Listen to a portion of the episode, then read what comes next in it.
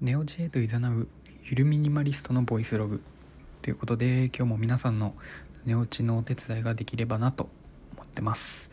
よろしくお願いします。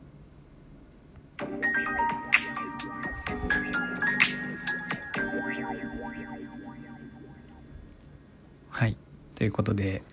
ね普段これまでの配信で使わなかったね効果音とかを入れてみたんですけどどうなんですかねこれは。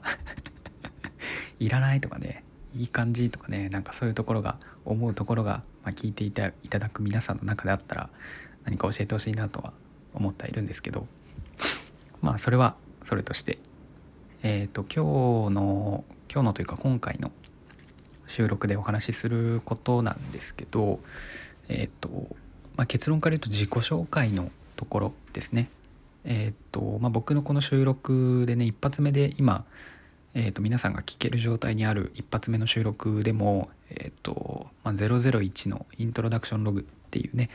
タイトルで出してる収録の方でも、まあ、自己紹介的なところはね軽くお話ししたんですけど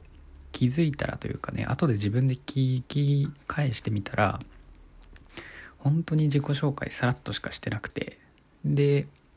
あとはねなんかなんでラジオトークを始めたのかとかね結局そっちのきっかけの方が長くお話をしてたっていうのがあったのでまあここ最近だとねあの僕はライブ配信をなるべく毎日するようにしてるんですけど、まあ、少しずつね聞いていただく方が増えたりとか、まあ、フォローもね少なからずしていただく人たちが多くなってきたっていうところがあってもう少しねこう僕のパーソナルな部分というかねそこのお話をもう少しちゃんとしておこうかなっていうふうに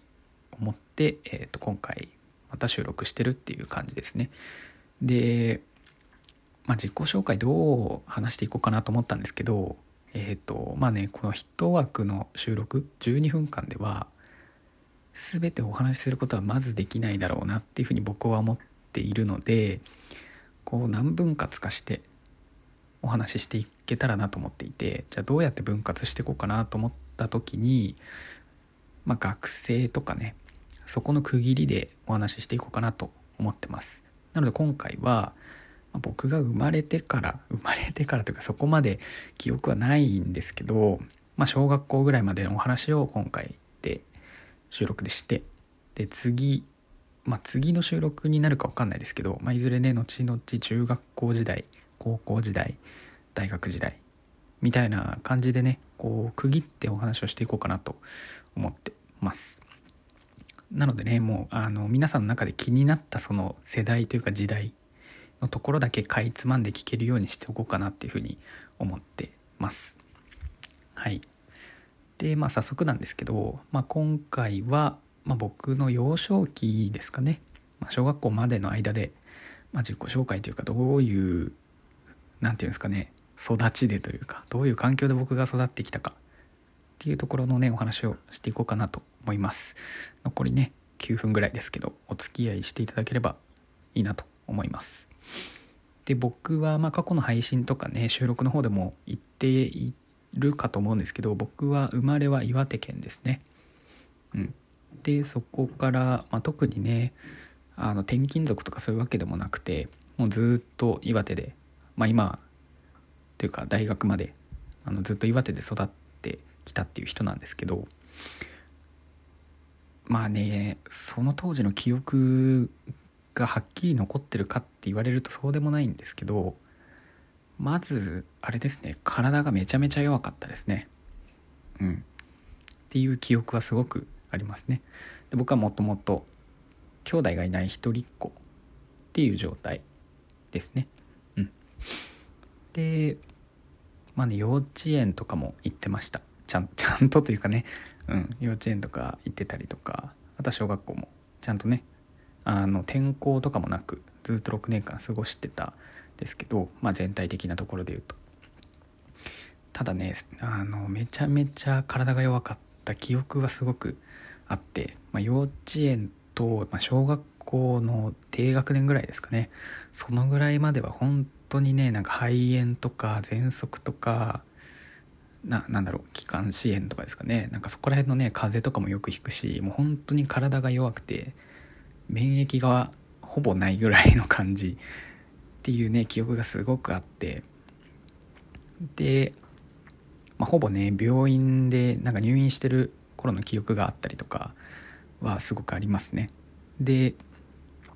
まあもちろん、ね、幼稚園とかでも友達とかはいっぱいできて、まあ、今でもなおさら何時みとして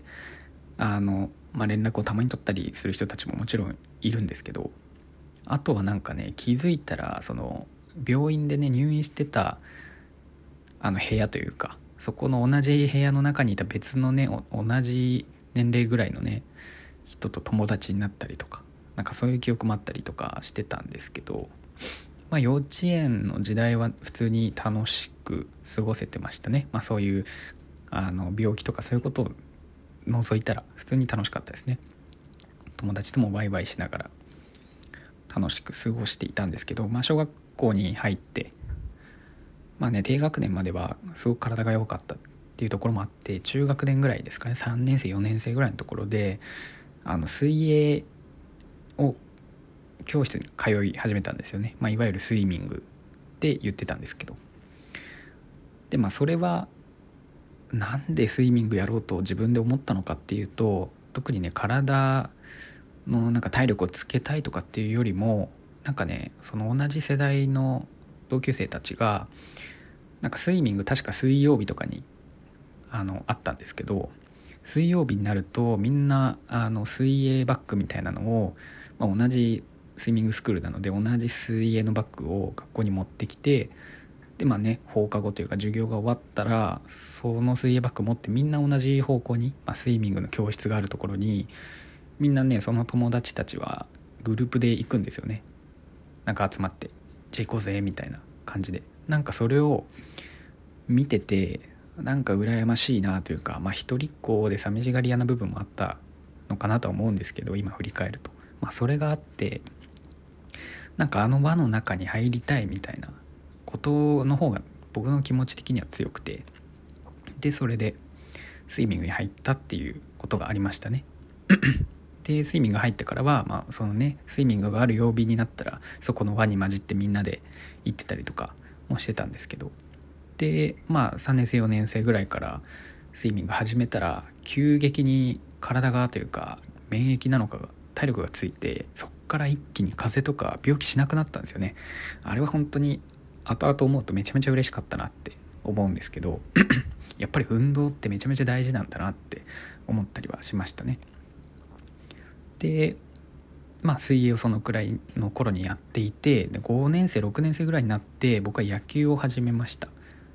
まあといってもねなんかあの田舎の地域なんでその町内会というか同じ近くの家に住んでる子たちでチーム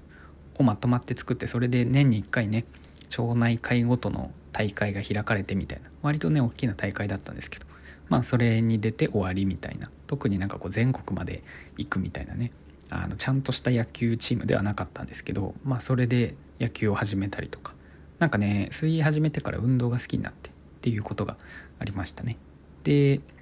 まあ、野球チームに入って、まあ、その小さなね地区の大会ですけど、まあ、銅メダルとかもらったりしてあ野球楽しいなみたいなことも思ってましたね。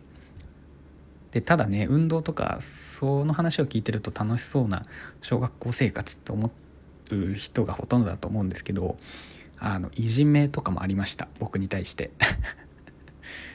まあねきっかけはすごく小さなことで、まあ、ここで言うことでもないぐらいの本当に小さなきっかけなんですけど気づいたらねなんか今まで仲良くして友達といっつも同じ道を帰ってたのに気づいたらなんか僕とね今で言うソーシャルディスタンスみたいなものを取られててあれみたいな。で一緒に帰ろうよみたいなね近づいたら来んなお前みたいな感じで俺なんかしたっけみたいなぐらいの感じで。なんかねその当時は何なんだろうなんかばい菌みたいなの持ってるみたいなあのそういうウイルス的なことじゃないんですけどなんかなんちゃら菌お前持ってるから来んなよみたいなね。別に僕だけにあったそういうことじゃないんですけど他の人にもあったんですけどそれがね僕のところにも降りかかってきてっていうことがあってめちゃめちゃねそれまで仲良く仲いいと思ってた友達からもねなんか一瞬